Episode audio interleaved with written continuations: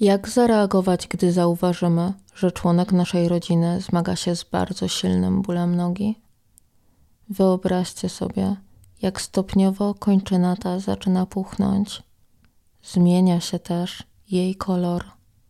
Pojawiają się wrzodziejące rany i ciemno-brunatne wybroczyny. Wydziela trudny do zniesienia odór.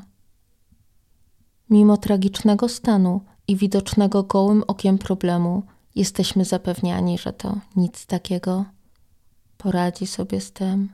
Nie chce być hospitalizowany, twierdząc, że tego nie potrzebuje. Dalibyście się przekonać? Jestem niemalże pewna, że ignorując te deklaracje, od razu sięgnęlibyście po telefon i wybrali numer alarmowy. Pewnie walczylibyście też o to, by otrzymał specjalistyczną pomoc, która jest mu niezbędna do dalszego życia. Ja postąpiłabym tak samo. Czy jednak podobnie poważnie podchodzi się do problemów związanych z bólem natury psychicznej? Dlaczego tak łatwo bagatelizować ich powagę, omijać i wierzyć w to, że same przejdą?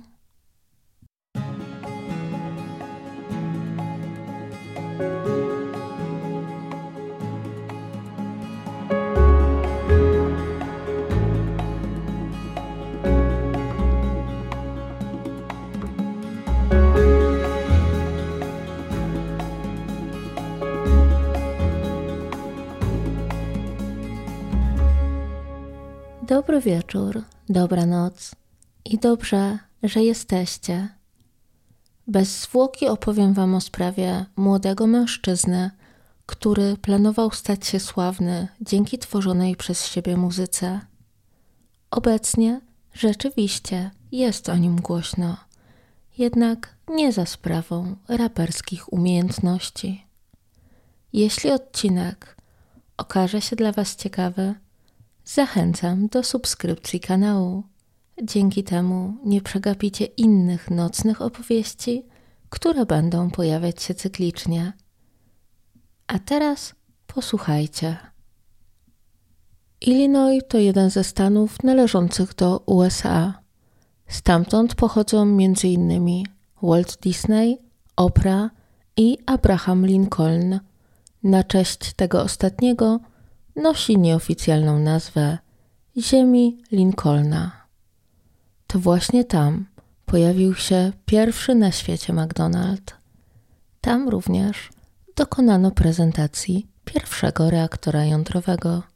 Co ciekawe, pokaz ten odbył się w sali do skłosza. Kolejność przytaczanych faktów uznajcie proszę za całkowicie przypadkową. W jednym z miast należących do stanu Illinois, Chicago, 20 września 2000 roku na świat przychodzi Robert Crimo III, nazywany przez rodzinę Bobby.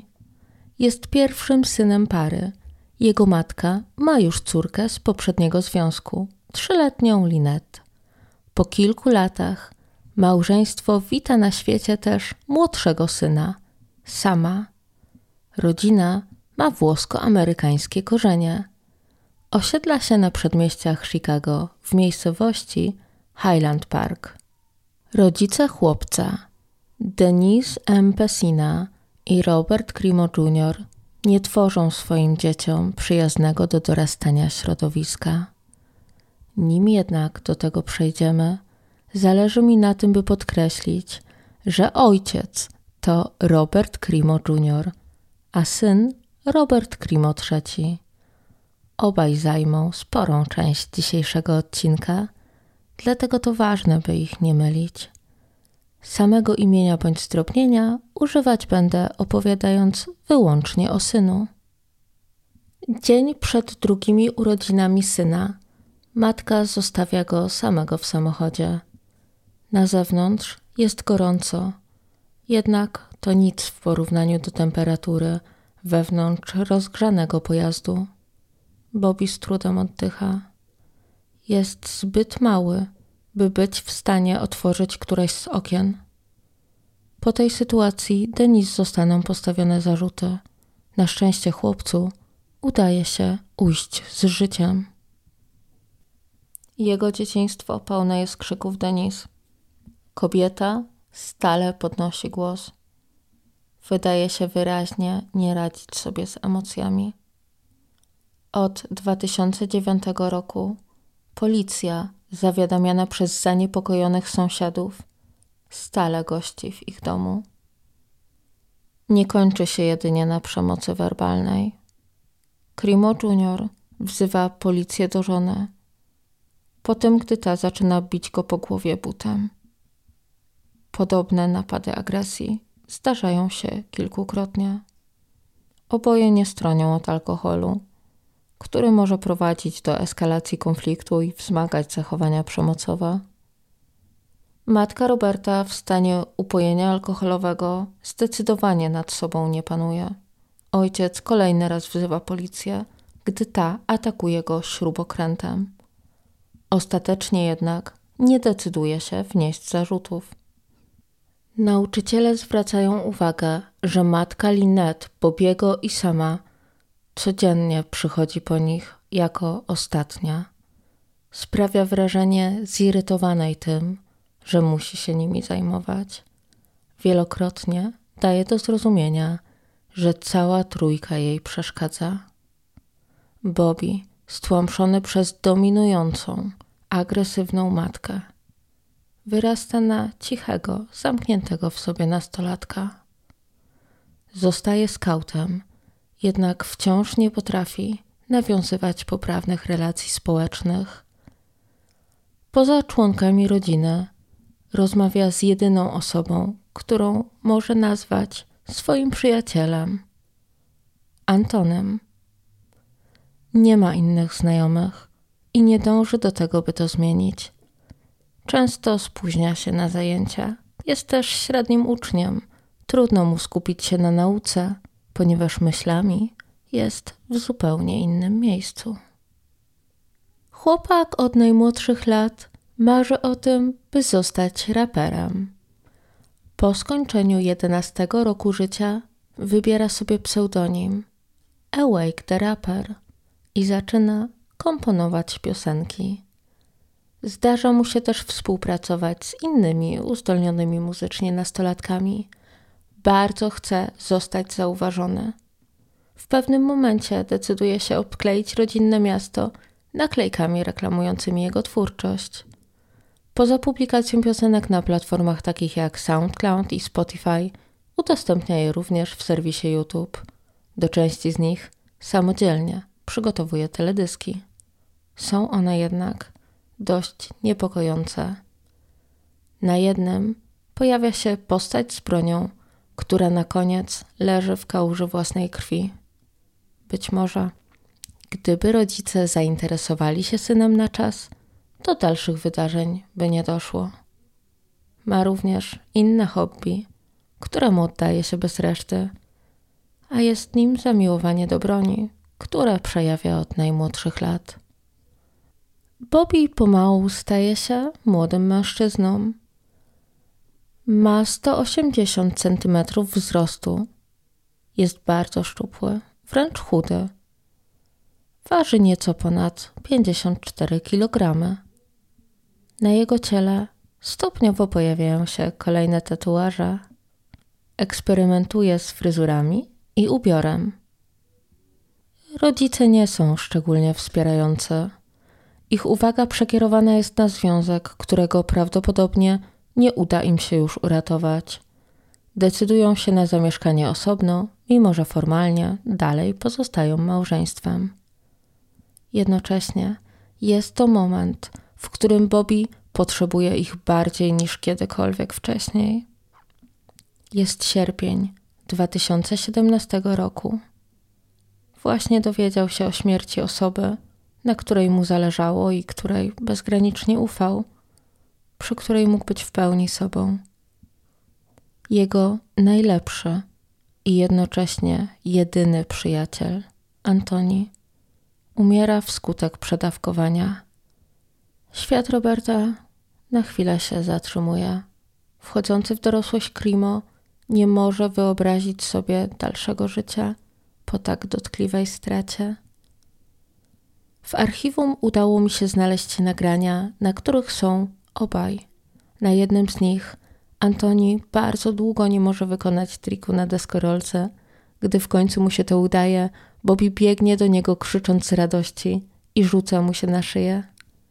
Na tych nagraniach są też inni nastolatkowie, jednak Robert nie wchodzi z nimi w tego typu interakcje. Wydaje się być w tamtych chwilach bardzo szczęśliwe. Możliwe, że to koledzy Antoniego, których poznał dzięki niemu. Widać, że Bobby zaskakująco swobodnie czuje się w ich towarzystwie. Prawdopodobnie ich kontakt urwał się po śmierci Antoniego. Podczas pogrzebu przyjaciela wygłasza mowę pożegnalną o treści. Mam na imię Bobby. Antoni był tą osobą, do której dzwoniłam, gdy nie mogłam spać, a on zawsze odbierał ode mnie telefon. Zawsze miał czas, żeby się spotkać i gdziekolwiek z nim byłem, czułem się, jakbym nie był już samotny, jakbym kogoś tam miał, jakby on rzeczywiście był. Było tak wiele nocy, kiedy po prostu nie przestawaliśmy iść, ponieważ żaden z nas nigdy nie mógł zasnąć, a nasze rozmowy były tak głębokie. Naprawdę kochałem Antoniego.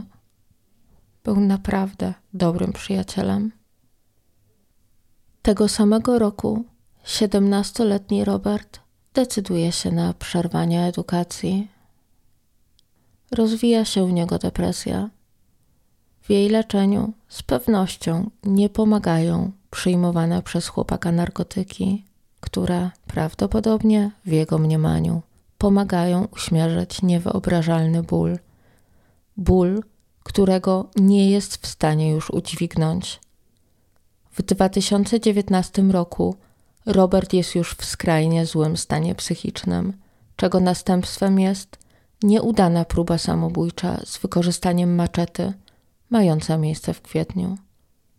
Rodzice zdają się bagatelizować sprawę i przekonują, że mają świadomość istnienia problemów zdrowotnych syna i że ten jest już pod opieką lekarza psychiatry. Ojciec Roberta wyraźnie stara się zamaskować trudności syna, mogące negatywnie wpłynąć na jego karierę polityczną.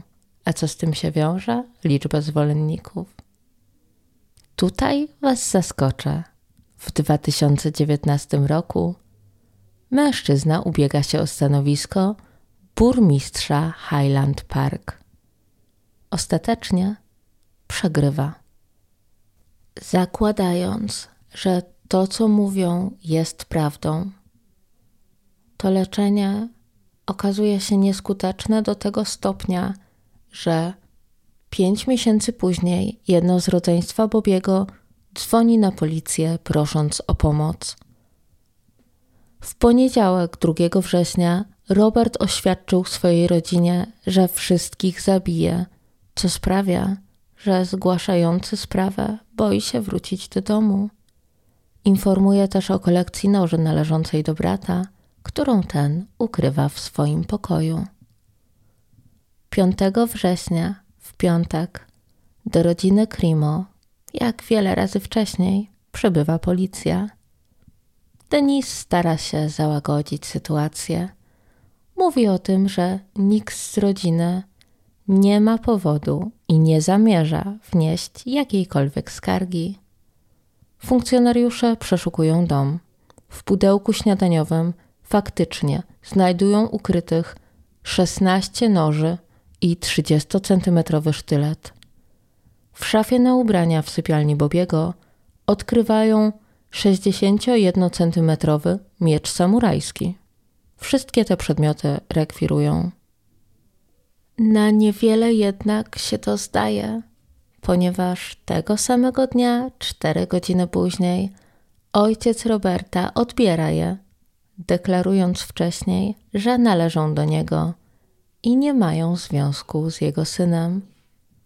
W tym miejscu nasuwa mi się pytanie: czy wy też trzymacie ponad półmetrową broń białą w pokojach swoich niestabilnych emocjonalnie, będących w zaawansowanym kryzysie psychicznym dzieci? Sporządzony zostaje raport zajścia. Według dokumentu Robert mówi śledczym o tym, że w poniedziałek, podczas którego miało miejsce interesujące ich zajście, czuł się przygnębiony. Przyznaje się też do zażywania narkotyków.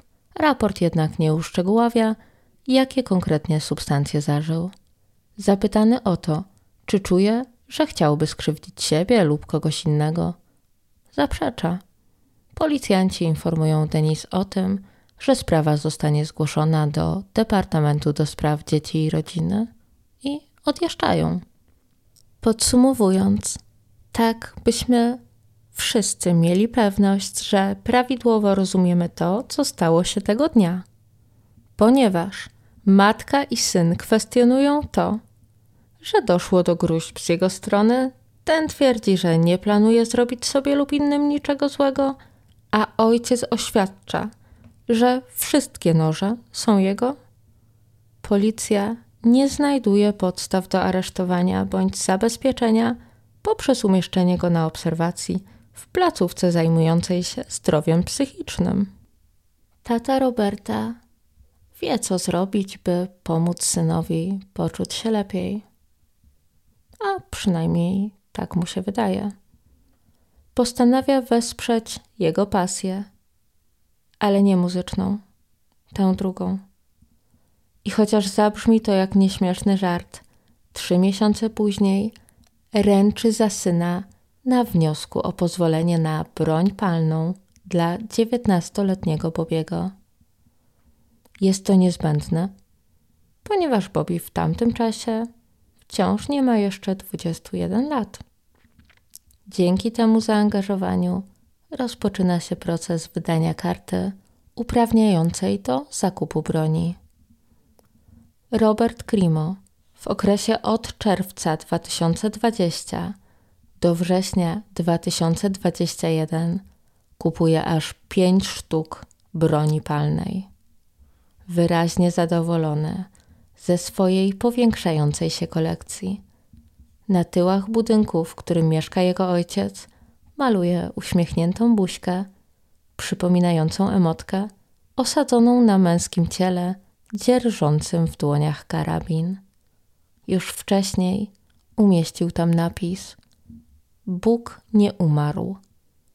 Przypuszcza się, że jest to nawiązanie do filmu z 2014 roku o tym samym tytule, którym główny bohater musi dowieść istnienia Stwórcy, wykorzystując do tego nie swoją wiarę, a dowody i niepodważalne argumenty.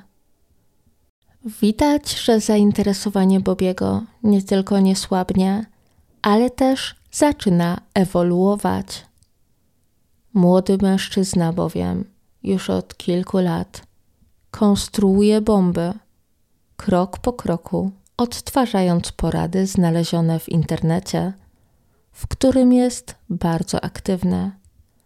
W archiwum znalazłam materiały, które publikował, nim jego konto na Twitterze zostało trwale usunięte, takie jak scenki z życia rodzinnego, wyprawa rowerowa, selfie z papierosem w ustach, pobyt w kawiarni czy słuchanie muzyki w ciemnych okularach. Większość z nich wygląda bardzo zwyczajnie.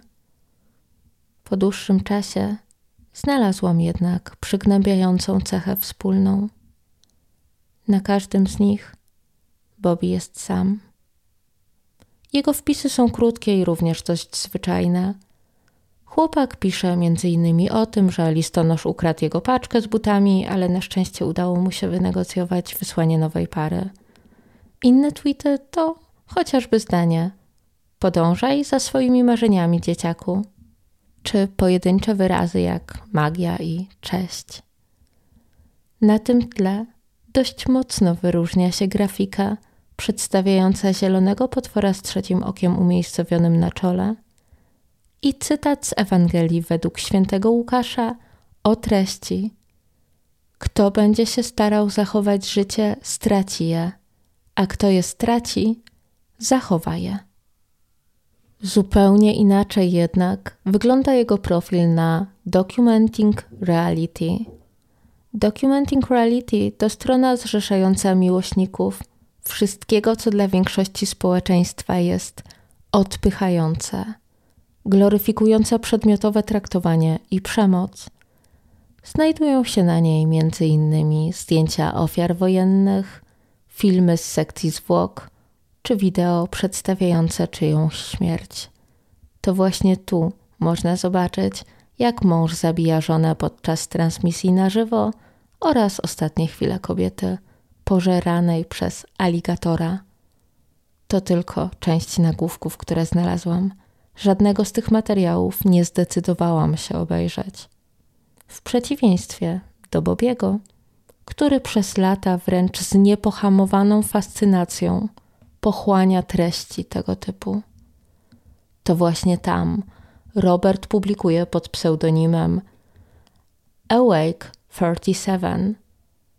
Być może to fałszywe poczucie anonimowości sprawia, że decyduje się na dzielenie z innymi użytkownikami grupy kontrowersyjnymi wypowiedziami o podłożu rasistowskim i antysemickim. Na ile są to jego faktyczne przekonania, a na ile chęć wpasowania się w klimat strony, tego pewnie nie sposób się już dowiedzieć. Niewątpliwie jednak stara się kreować na pewnego siebie i zbuntowanego. Bobby przedstawia w sieci też kogoś, kto zdaje się pełnić ważną rolę w jego życiu, mimo że chłopak otwarcie się do tego nie przyznaje. Na fotografiach można zobaczyć młodziutko wyglądającą szatynkę. Na jednej z nich siedzi w samochodzie Bobiego przypięta pasami bezpieczeństwa. Na głowie ma czapkę z daszkiem należącą do Krimo, ale mimo tego promienie słońca padają prosto w jej twarz. Dłonie trzyma swobodnie na udach. Zdaje się patrzeć zamyślona w dal. Na kolejnym zdjęciu sceneria jest zupełnie inna. Na nim już nie siedzi, a zwisa bezwładnie na grubej linie przewiązanej wokół szyi. Jest ono opatrzone zwięzłym opisem autorstwa Bobiego o treści Sophie się zabiła. Nie jest to jednak zgodne z prawdą, ponieważ Sophie nigdy nie żyła. To wysoce realistyczna lalka erotyczna, co jednak niezwykle smutne. Staje się ona dla Roberta towarzyszką codziennych aktywności. Użytkownicy Reddita są zaniepokojeni tym, że lalka wydaje się bardziej przypominać nastolatkę niż pełnoletnią kobietę. Jeden z nich pisze, że wygląda na 12 lat. Robert, prawdopodobnie ironicznie, odpowiada: Ma 15. Publikuje też kolejne zdjęcia, podpisując: Ona jest prawdziwa. Niemalże wszystko, co robi Bobby, staje się być pewnego rodzaju manifestem. Fragment tekstu jednej z jego najnowszych piosenek brzmi tak: Jak lunatyk, nie jestem w stanie zatrzymać się i pomyśleć. Moje czyny będą odważne, a myśli nie są mi potrzebne. Wiem, co muszę zrobić, wiem, co się z tym wiąże, nie tylko dla mnie, ale dla wszystkich innych. Dokąd zmierzam? Nie wiem i o to nie dbam. Nie ma przeszłości i przyszłości. Jest tylko teraźniejszość. W teledysku Robert w pewnym momencie zakłada na siebie kamizelkę kuloodporną i hełm. Pojawia się też flaga Stanów Zjednoczonych. W tle słychać upiorny śmiech i dźwięki wystrzałów. W niedzielę 3 lipca 2022 roku, według słów taty Roberta, przychodzi on porozmawiać z synem na temat strzelaniny, która właśnie wydarzyła się w Kopenhadze. Mężczyzna, rok starszy od jego syna, zaczął strzelać do klientów centrum handlowego. W efekcie jego działań trzy osoby tracą życie, a 23 zostają ranne. Agresor tłumaczy, że wydawało mu się, że strzela do zombie. Starszy Krimo wspomina, że syn zareagował na te doniesienia, mówiąc: Ten facet to idiota. Dzień później, w poniedziałek, w Highland Park odbywa się parada z okazji Dnia Uzyskania Niepodległości przez Stany Zjednoczone. Matka pyta kilka dni wcześniej, czy Robert ma jakieś plany na świętowanie 4 lipca. Ten jednak zaprzecza. Okazuje się, że nie jest to prawda. Już od kilku tygodni Robert skrupulatnie planuje to, co zamierza zrobić właśnie tego dnia. Rano pojawia się na miejscu, które mijać będą osoby biorące udział w paradzie. Korzystając z niezabezpieczonej drabiny ewakuacyjnej, wspina się na dach dwukondygnacyjnego budynku przy 625 Central Avenue. Nie przypomina samego siebie. Tatuaże na twarzy, numer 47 na prawej skroni i słowo awake nad przeciwległą brwią są starannie ukryte pod warstwą makijażu. Szyja, na której znajduje się kolorowy tatuaż przedstawiający róże, pnącza i liście, owija chustą. Angielski napis miłość na kostkach jednej z dłoni ukrywa pod rękawiczkami. Chociaż nie jestem zwolenniczką podziału ubrań na damskie i męskie, media donoszą, że Robert ma na sobie rzeczy mające możliwie upodobnić go do kobiety. Wszystkie te zabiegi stanowią pewnego rodzaju kamuflaż i mają na celu utrudnić jego identyfikację. Budynek wybrany przez Krimo położony jest tuż obok skrzyżowania. W jego rogu znajduje się wieża zegarowa, wznosząca się wyraźnie ponad wysokość dachu. Przeważa niska zabudowa. Zadbane chodniki po dwóch stronach ulicy ozdabiają symetrycznie umiejscowione drzewka liściaste. Starsze osoby usadawiają się wygodnie na rozstawionych wzdłuż ulicy, rozkładanych krzesłach i leżakach, oczekując na pokaz. Pogoda zdecydowanie dopisała. Na przyjemnie błękitnym niebie niemalże nieruchomo wiszą pojedyncze obłoki. Termometry pokazują 85 stopni Fahrenheita, co odpowiada niemal 30 stopniom Celsjusza. Około godziny dziesiątej rozpoczyna się wyczekiwana parada. Wprawdzie wcześniej miały miejsce już pomniejsze przemarsze, jednak to właśnie teraz zaczyna się główna atrakcja w postaci występu odświętnie ubranej orkiestry marszowej. Parada wyrusza ze skrzyżowania Laurel Avenue, St. John's Avenue. Następnie z St. John's Avenue skręca w Central Avenue. O 10.14 do uszu świętujących dochodzą dźwięki rytmicznych, wielokrotnych wystrzałów. U części z nich, zwłaszcza dzieci, budzą radość, mylnie interpretowane jako fajerwerki. Nie trzeba długo czekać, by atmosfera zmieniła się diametralnie. Po chwili bowiem wszyscy zaczynają rozumieć, co się dzieje. Początkowe niedowierzanie przeradza się w paniczny strach. Robert ukrywa się na rogu dachu, tuż za wieżą z zegarem.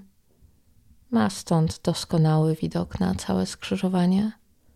Spogląda w dół przez celownik karabinu typu AR-15, który tego dnia ma przy sobie. Jest to broń automatyczna, potocznie określana mianem szturmowej. Mierzy w przechodniów przebywających dokładnie po stronie przeciwległej do tej, po której sam się znajduje. Gdy jest zadowolony z ustawienia broni, rozpoczyna metodyczny ostrzał. Uczestnikom parady trudno jest zidentyfikować miejsce, z którego seriami wystrzeliwane są pociski. W efekcie nie wiedzą dokąd uciekać. Część z nich wbiega do znajdujących się najbliżej pawilonów usługowych, takich jak sklepy czy kawiarnie. Część stara się skryć za drzewami. Biegnący w panice ludzie potykają się o pozostawione w pośpiechu krzesła, wózki dziecięce i koce piknikowe. Zewsząd słychać krzyki. Starsza para staje zupełnie zdezorientowana przy filarze znajdującym się obok wejścia do jednego z budynków. Ostatecznie kobieta łapie partnera za rękę i decydują się biec razem z tłumem. Kilku rowerzystów w odblaskowych kamizelkach zatacza niewielkie koła, starając się ustalić, gdzie znajduje się agresor. Ktoś dopiero wstaje z chodnika, nie rozumiejąc jeszcze, co się dzieje i nie chcąc zostać stratowanym przez tłum. Ktoś inny ciągnie na smyczy wystraszonego psa. Wśród uczestników wydarzenia są 22-letnia Cassie i jej 64-letnia mama, Katrin Goldstein. Obie początkowo są przekonane, że mają do czynienia z fajerwerkami. Cassie rozgląda się i zamiera, dostrzegając Roberta. W tym momencie już wie, że muszą natychmiast uciekać. Informuje o tym mamę i zaczynają biec. Katrin ma na sobie odświętne ubranie. Niestety, wliczają się w to buty na wysokim obcasie, utrudniające jej bieg. Córka postanawia dostosować tempo do możliwości swojej mamy, nie chcąc, by ta została w tyle. Biegną ramię w ramię. Jeden z pocisków trafia starszą z kobiet w klatkę piersiową. Cassie klęka obok mamy, by ostatni raz powiedzieć, że ją kocha. Chce zostać z mamą, jednak uświadamia sobie, że ta już nie żyje. Ktoś łapie zszokowaną dziewczynę za rękę i zmusza ją do dalszego biegu. W uroczystości biorą również udział Tom Brooks wraz z nastoletnim synem, Morganem. Przybywają na miejsce dosłownie moment przed pierwszymi strzałami. Gdy rozpoczyna się chaos, Morgan mówi do swojego ojca: Tam jest chłopiec, tato. Ten, początkowo nie rozumiejąc o co chodzi synowi, krzyczy, że muszą uciekać. Morgan odmawia, powtarzając: Nie, tam jest chłopiec, co zmusza Toma do spojrzenia w kierunku, w którym patrzy jego syn. Obaj rzucają się na pomoc. Podbiegają do małżeństwa, któremu nie udało się uciec. Kobieta, 35-letnia Irina McCarthy, nie daje już żadnych oznak życia.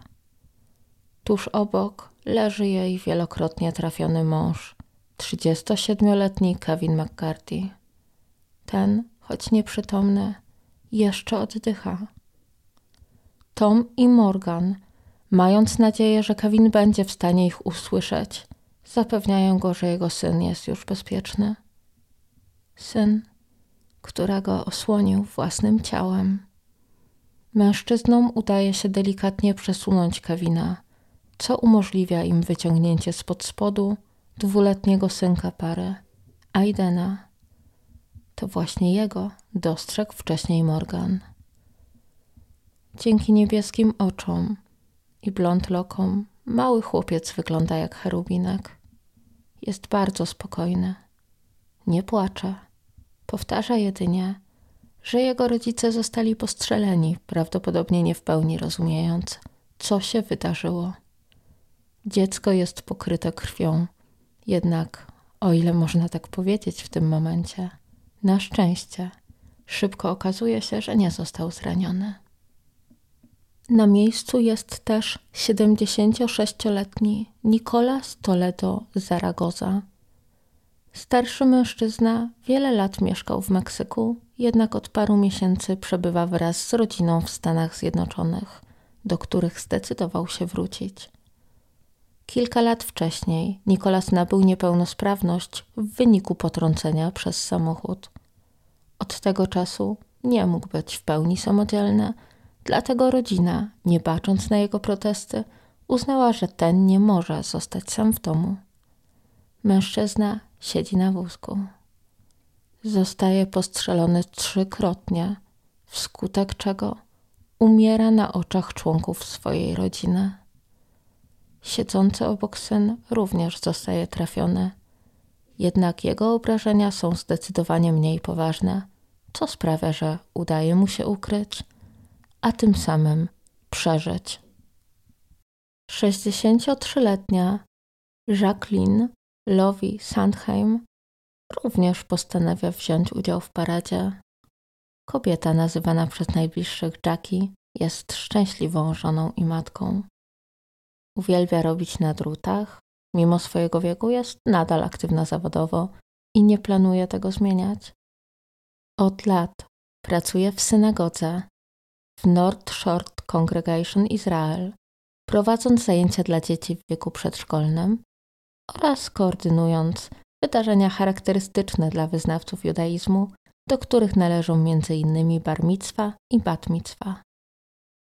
Nazywana ze względu na swoje dobro i ciepło panią Słoneczko, Jackie jest kolejną śmiertelną ofiarą strzelaniny. Stephen Strauss, 88-latek żydowskiego pochodzenia, przeżył II wojnę światową. Gdy wybuchła, miał tylko 5 lat.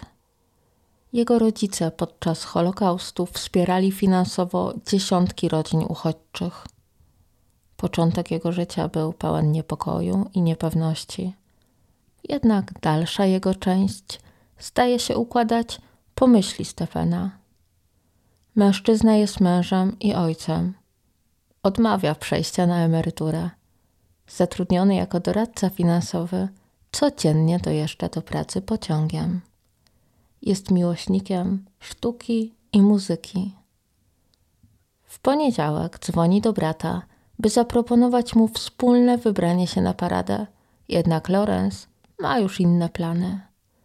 Niezrażony tym Stefan udaje się na miejsce sam. Jak zawsze, również tego dnia jest bardzo elegancki. Gdyby był z nim brat, pewnie opowiadałby Lorenzowi zabawne anegdoty, z których słynie. Niestety, nikomu nie będzie już dane ich usłyszeć. Stefan słyszy coś, czego prawdopodobnie miał nadzieję już nigdy nie usłyszeć. Wystrzały są donośne i rytmiczne, i dla mężczyzny śmiertelne. W obchodach Dnia Niepodległości bierze również udział rodzina Uwaldo. Dla jej członków to wręcz tradycja. Nie są w stanie przypomnieć sobie, by w ciągu lat opuścili chociaż jedną paradę. Nie inaczej jest tym razem. Maria i Eduardo, małżeństwo z pięćdziesięcioletnim stażem, wraz z dziećmi, wnukami i prawnukami, traktują tę uroczystość jako okazję do spędzenia wspólnie czasu na świeżym powietrzu. Gdy zaczyna się strzelanina, zięć Eduardo, widząc, że ten jest w niebezpieczeństwie, postanawia zasłonić starszego mężczyznę własnym ciałem. Wystrzały są znacznie szybsze.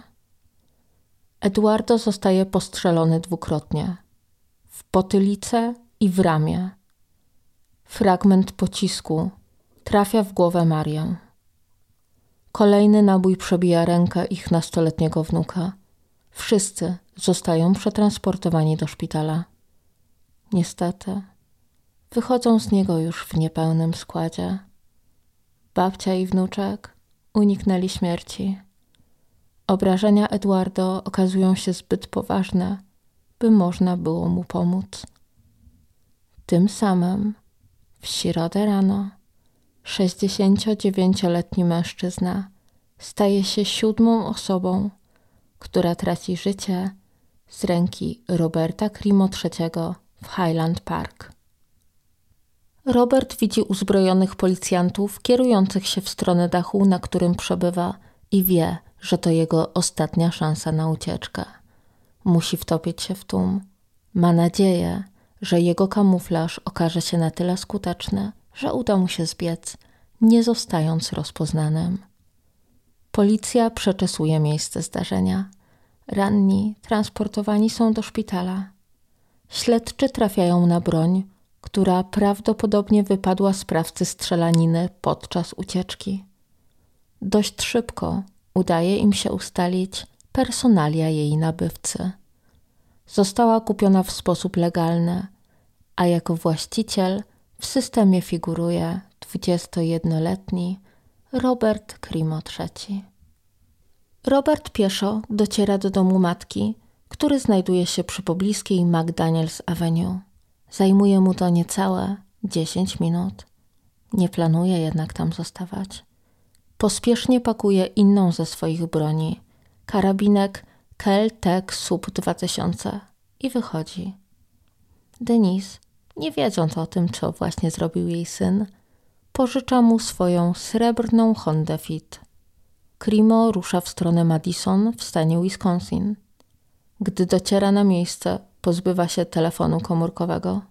Chce w ten sposób dać sobie więcej czasu. Jego celem jest kolejna parada, jednak ostatecznie rezygnuje z tego pomysłu i zawraca.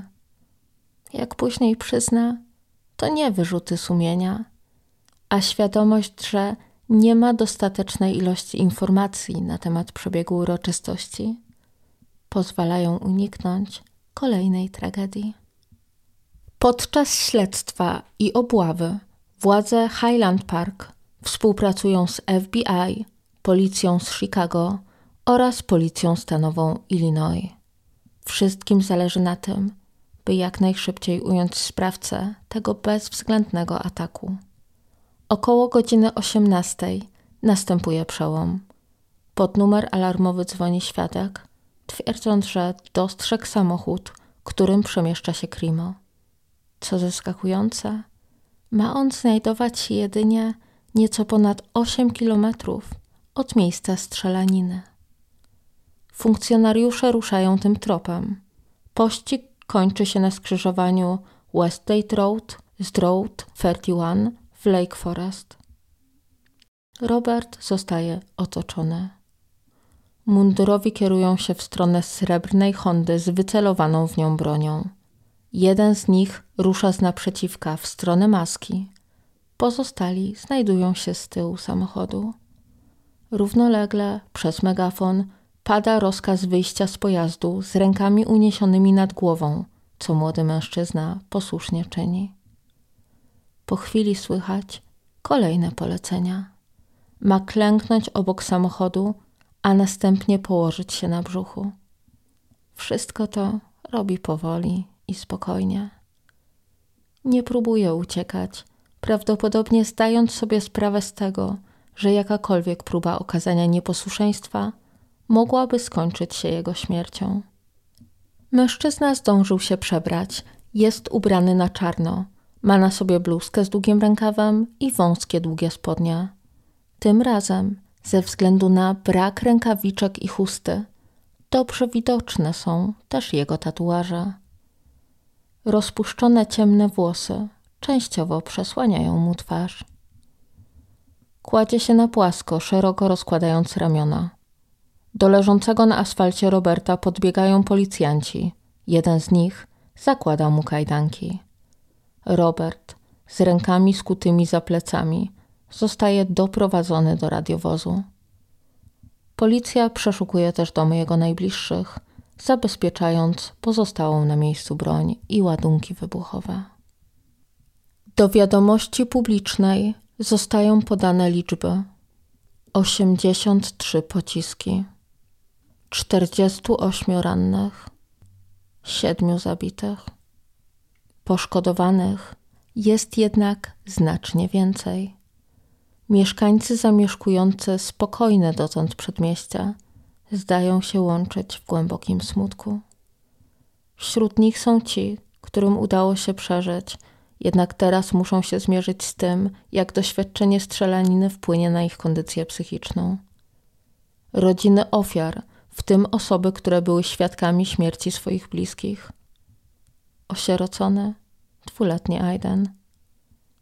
Rodzice kilkuletniego chłopca, który przeżył, ale nie będzie już w stanie chodzić. Kobieta, której miednica zostaje roztrzaskana przez pocisk, niwecząc jej szansę na ponowne zostanie matką. Przybyli na miejsce zdarzenia funkcjonariusze, którym nie udało się powstrzymać łez. W zasadzie niemożliwym wydaje się wskazanie choć jednej zamieszkującej Highland Park osoby, której ta tragedia by nie dotknęła. Ludzie tłumnie przynoszą kwiaty, modlą się i stawiają znicze. władze miasta oferują nieodpłatne wsparcie psychologiczne. Ruszają liczne zbiórki na stronach crowdfundingowych. Burmistrz Highland Park Nancy Rotering w publicznym przemówieniu wspomina o tym, że miała okazję poznać sprawcę ataku. Miało to miejsce wiele lat wcześniej, gdy pracowała z drużyną skautowską, do której należał Bobby. Wspomina go w następujących słowach: Nie jestem pewna, co się z nim stało, co popchnęło go do popełnienia tego rodzaju zła w swoim rodzinnym mieście. Dzisiaj miasto jest pogrążone w głębokiej żałobie i będziemy potrzebować dużo czasu, by móc wyleczyć się z tego wszystkiego. W tym czasie rodzice Roberta wynajmują adwokata. Steve Greenberg w imieniu swoich klientów przekazuje zdruzgotanej społeczności kondolencje. Zauważa też, że to również niewyobrażalnie trudny czas dla bliskich sprawcy, mówiąc: Nie wiem, czy istnieje coś gorszego od obudzenia się rano i zdania sobie sprawy kilka godzin później z tego, że ktoś, kogo kochałeś i pielęgnowałeś przez całe życie, dokonał ataku terrorystycznego na ludziach, których kochasz i szanujesz. Greenberg podkreśla, że Denise M. Pessina i Robert Crimo Jr. przyjaźnili się z wieloma osobami, które uczestniczyły w paradzie i, cytuję, znali część osób, które niestety padły ofiarą bezsensownej przemocy. Adwokat komentuje też incydent gruźb karalnych z 2019 roku, używając słów: Policja przeprowadziła dochodzenie. Nie dostrzegli, że istnieje jakieś wielkie zagrożenie, ponieważ zwrócili te noże rodzinie zaledwie kilka godzin później. Wywiadu dla ABC News decyduje się też udzielić ojciec Roberta. Mężczyzna mówi: Kocham mojego syna, ale to to wyniszczające dla wszystkich zaangażowanych. Wypełniłem formularz zgody, aby umożliwić mojemu synowi przejście przez ten proces. Nawiązuje tu do zgody na uzyskanie broni przed 21 rokiem życia. To oni robią rozeznanie przeszłości, cokolwiek to oznacza. Mówi również o tym, że to, co się wydarzyło, było dla niego i Denis zupełnie niespodziewane. Żadne z nich nie rozumie, dlaczego Robert dopuścił się tak potwornego czynu. Ojciec Roberta staje przed obliczem wymiaru sprawiedliwości. Sąd ma rozpatrzeć, czy siedem postawionych mężczyźnie zarzutów dotyczących dokonania przestępstw z tytułu lekkomyślnego zachowania jest zasadnych. Sprawa dotyczy oczywiście zignorowania przesłanek sugerujących, że jego syn nie powinien mieć dostępu do broni palnej i wsparcie go w uzyskaniu pozwolenia. Gdybyście zastanawiali się, skąd aż siedem zarzutów, spieszę z wyjaśnieniem. Odpowiadają one liczbie ofiar śmiertelnych strzelaniny w Highland Park. Mimo, że wcześniej nie poczuwał się do winy, decyduje się zawrzeć ugodę z prokuraturą. Dzięki temu stawiane pierwotnie zarzuty zostają złagodzone, podobnie jak wyrok. 6 listopada 2023 roku mężczyzna zostaje skazany. Sędzia George Strickland wymierza mu karę w wysokości 60 dni pozbawienia wolności, dwóch lat nadzoru kuratorskiego, karę ograniczenia wolności w wymiarze 100 godzin prac społecznych, nakaz zrzeczenia się licencji na posiadanie broni palnej i amunicji oraz dożywotni zakaz wspomagania osób nieletnich w procedurze o wcześniejsze uzyskanie pozwolenia na broń. Jako dzień rozpoczęcia odbywania kary pozbawienia wolności sędzia wskazuje 15 listopada. Tego dnia Crimo Jr. zakłada na siebie biały t-shirt z wyraźnym napisem w kolorze czarnym o treści Jestem politycznym pionkiem. Na plecach widnieje dodatkowo prawa, fakty, rzeczywistość. Mimo, że mężczyzna tuż przed wejściem na salę rozpraw wywraca go na lewą stronę, sędzia informuje, że jeśli ponownie naruszy powagę sądu, spotkają go konsekwencje prawne. Nieme oświadczenie skazanego jest szeroko komentowane w mediach. Koszulka, którą ma na sobie tego dnia, staje się inspiracją dla osób chcących zarobić na tragedii. Znalazłam sklep internetowy, który sprzedaje jej kopie w trzech kolorach do wyboru i rozmiarach między S a 6XL. Produkt reklamowany jest w następujący sposób, przy czym zaznaczę, że będę cytować jedynie fragmenty długiego opisu. W dzisiejszym złożonym klimacie politycznym łatwo jest poczuć się jak pionek w znacznie większej grze. Koszulka Roberta Crimo Juniora Jestem pionkiem politycznym uosabia to uczucie, dając ci możliwość wyrażenia swojej prawdy. Jest symbolem oporu i indywidualizmu. To przypomnienie, że Twój głos ma znaczenie. Jest świadectwem siły wolności słowa i znaczenia aktywnego uczestnictwa w procesie politycznym. Jestem bardzo ciekawa Waszej opinii w tym temacie. Ojciec mordercy z więzienia wychodzi już po 28 dniach. Decyzja ta argumentowana jest przez władze penitencjarne dobrym sprawowaniem ze strony osadzonego. Na jaw wypływają kolejne informacje. Robert przyznaje, że rozważał użycie ładunków wybuchowych. Planował umieścić je na trasie, którą przechodziły biorące udział w paradzie osoby. Musiał jednak zrezygnować z tego pomysłu ze względu na wagę skonstruowanych samodzielnie bomb. To, co zdaje się najbardziej szokować zarówno śledczych, jak i opinię publiczną, to brak wyraźnego motywu. Wydaje się wręcz, że jedyne, co mogło napędzić działania Roberta, to środowiska i treści gloryfikujące przemoc, którymi od lat się otaczał. Nie brakuje jednak licznych teorii spiskowych dotyczących pobudek politycznych. Znalazłam wręcz sugestię, że Robert miał działać na zlecenie demokratów, by przyspieszyć zmiany dotyczące posiadania broni. Nie ma jednak żadnych dowodów na potwierdzenie tych dywagacji. Podczas przesłuchania Krimo nie ułatwia śledczym odnalezienia odpowiedzi na to pytanie, odpowiadając, że chciał obudzić ludzi. Jest to wyraźne nawiązanie do jego muzycznego pseudonimu. Angielskie awake oznacza obudzona. Uwagę zwraca też jego fascynacja liczbą 47.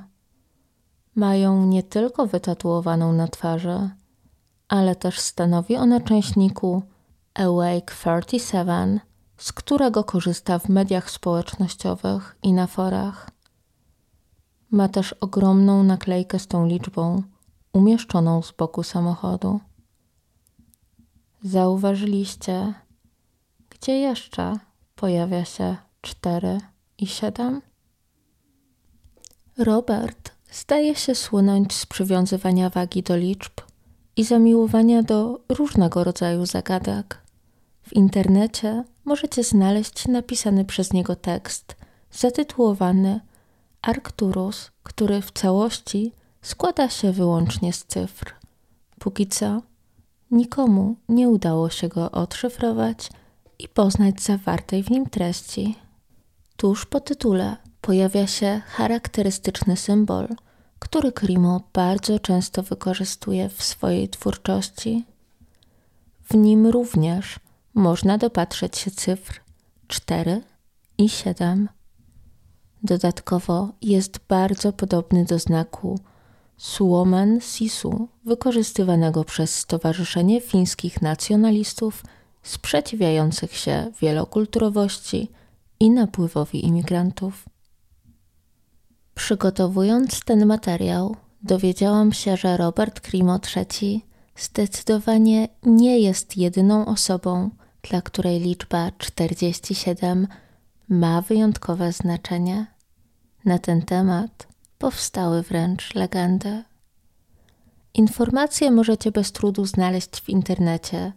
Ja jednak zdecydowałam, że nie będę bardziej rozwijać tego wątku ze względu na jego złożoność i fakt, że wtedy podcast trwałby co najmniej dwukrotnie dłużej. Wracając do Roberta. Ten tuż po aresztowaniu przyznaje się do bycia sprawcą strzelaniny. Od tamtego dnia przebywa w więzieniu Lake County. W przeciwieństwie do Roberta Juniora, jego syna trudno nazwać przykładnym więźniem. Na swoim koncie ma przewinienia związane innymi z grożeniem funkcjonariuszom więziennym i wykonaniem połączenia telefonicznego do matki, mimo zawieszenia jego uprawnień w tym zakresie. By je ominąć, posłużył się numerem PIN innego więźnia. Zachowania te powodują, że odesłany zostaje do jednoosobowej celi w oddziale o zaostrzonym rygorze. Nim do tego doszło, odbył spotkanie wideo z kobietą, która wbrew prawu zdecydowała się je nagrać i opublikować w sieci. Podczas 38-sekundowego filmiku Robert zapewnia, że strzelanina została zaaranżowana przez FBI.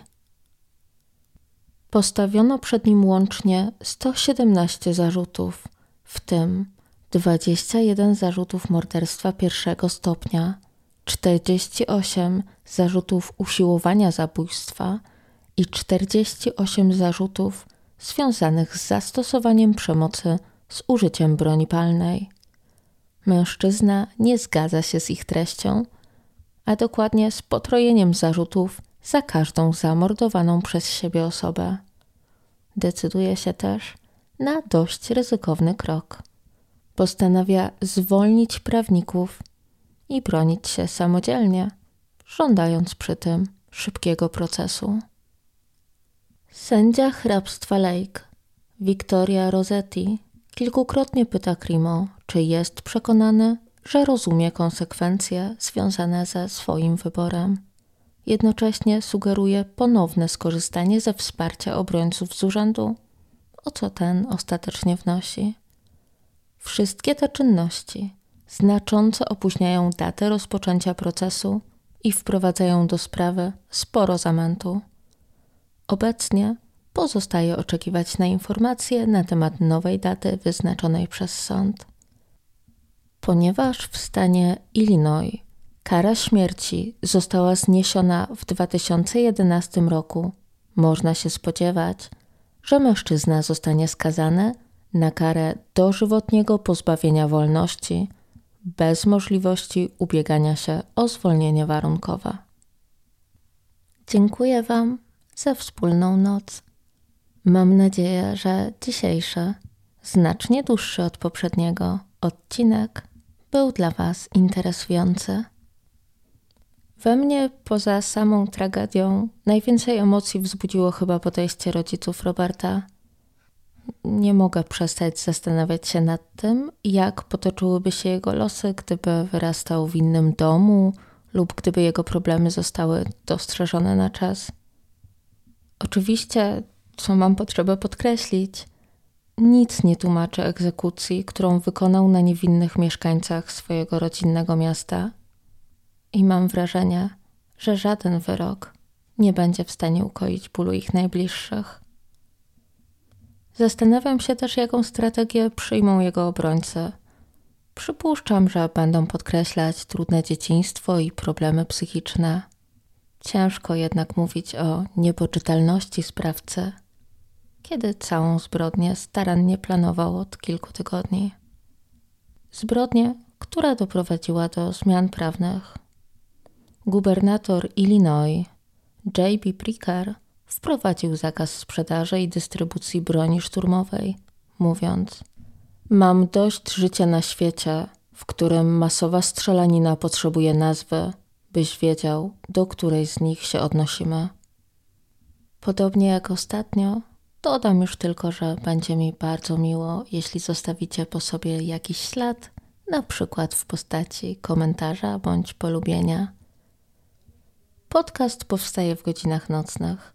Odcinki będę publikować cyklicznie w każdy wtorek około pierwszej w nocy. Jeśli uznasz, że realizacja tego materiału na to zasługuje, pomóż mi nie zasnąć, stawiając wirtualną kawę na buycoffee.tu. Link zostawiam w opisie. Dbajcie o siebie. Dobranoc. Do usłyszenia.